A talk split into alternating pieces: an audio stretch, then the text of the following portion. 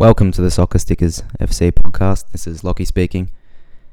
Now today, this week, there has been huge news that Manchester City have been found guilty.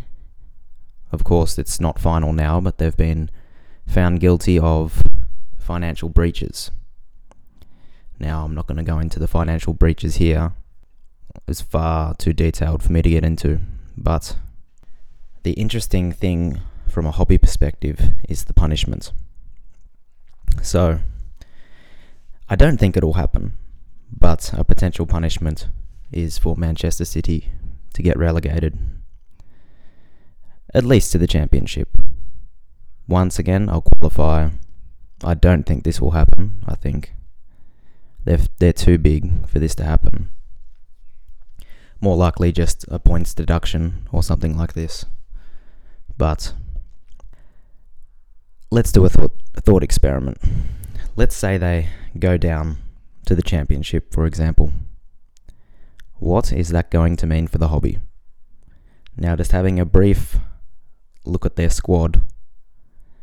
If they go down to the Championship, players like Edison, Carl Walker, Ruben Diaz, Stones, I'm just scanning through the squad now, Gundogan, Grealish, Rodri, De Bruyne, Bernardo Silva, Mahrez, and Erling Haaland, you would imagine all those players will leave.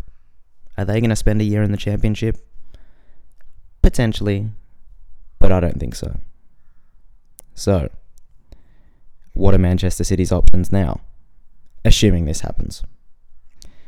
Well, they have fantastic young players, but they never get an opportunity because naturally they're first team players and Manchester City's spending power is just too big. So you really have to be a insanely talented youngster to get into the team like Phil Foden, and we've seen what he's done.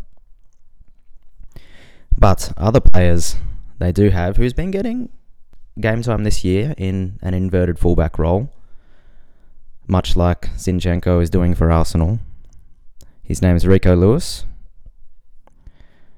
They've also got Cole Palmer, very good talent in midfield. And we all know Julian Alvarez. He's very young. But a couple more people might not know about. They're out on loan. Tommy Doyle, James McAtee, Liam Delap, who is and Morgan Rogers, you could probably put in there as well, who fall under the promising striker category. Now, if Manchester City go down, players like this could really be getting game time. And I would suspect some of those first-team players would stay in this circumstance, but you sprinkle in these young players and their stock is going to rise significantly.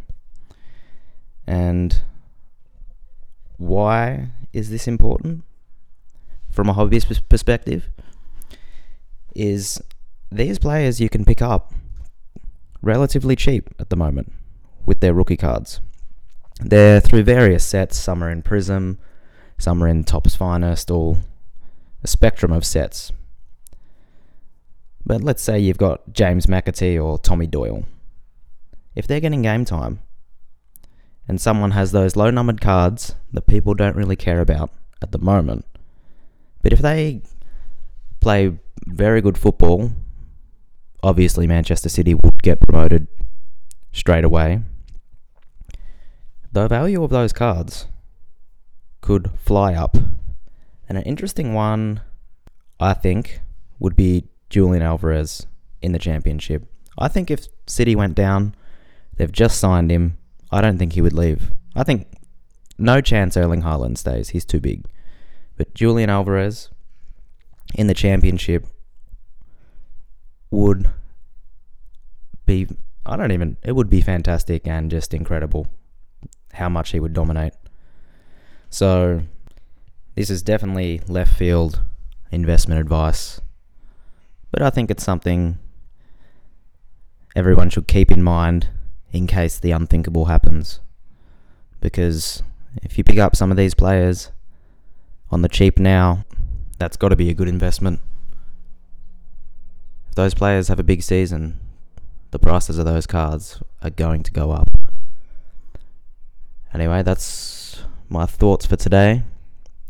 Would love to get some feedback. Let me know what you guys think. The best place to find me is on Instagram at Soccer Stickers FC. I also have Soccer Cards FC, and I'm on other platforms, Twitter, TikTok,